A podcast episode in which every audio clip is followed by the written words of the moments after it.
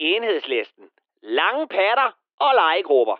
Enhedslisten mener, at kapitalismen står i vejen for alting og siger højt, at alle har en ligeværdig stemme, men at staten alligevel bør bestemme fucking alt.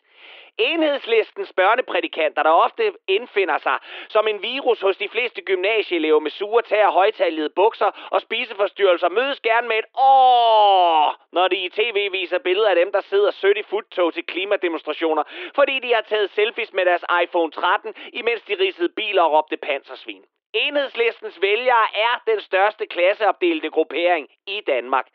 Den ene del, det er en flok voksne mennesker på ca. femoghalvtreds år, der tilhører den kreative klasse, som har tjent styrtende på kapitalismens boligbølge, fordi de kom ind på markedet, da en fireværelseslejlighed på Østerbro kostede det samme som en i Viborg, og har velbetalte jobs positioneret i de højere luftlag, så de derfor med ro i maven kan udskamme alle andre for deres mere primitive valg af konventionel kaffe, dieselbiler og IKEA-møbler.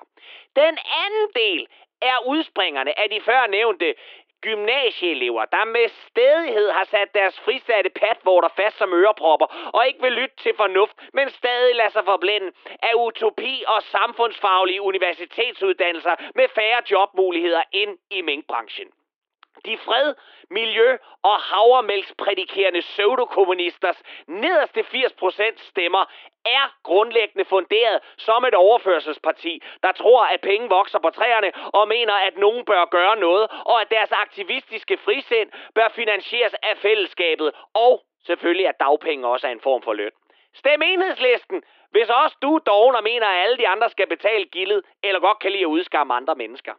Og det var Palle fra Kalundborg. Beep.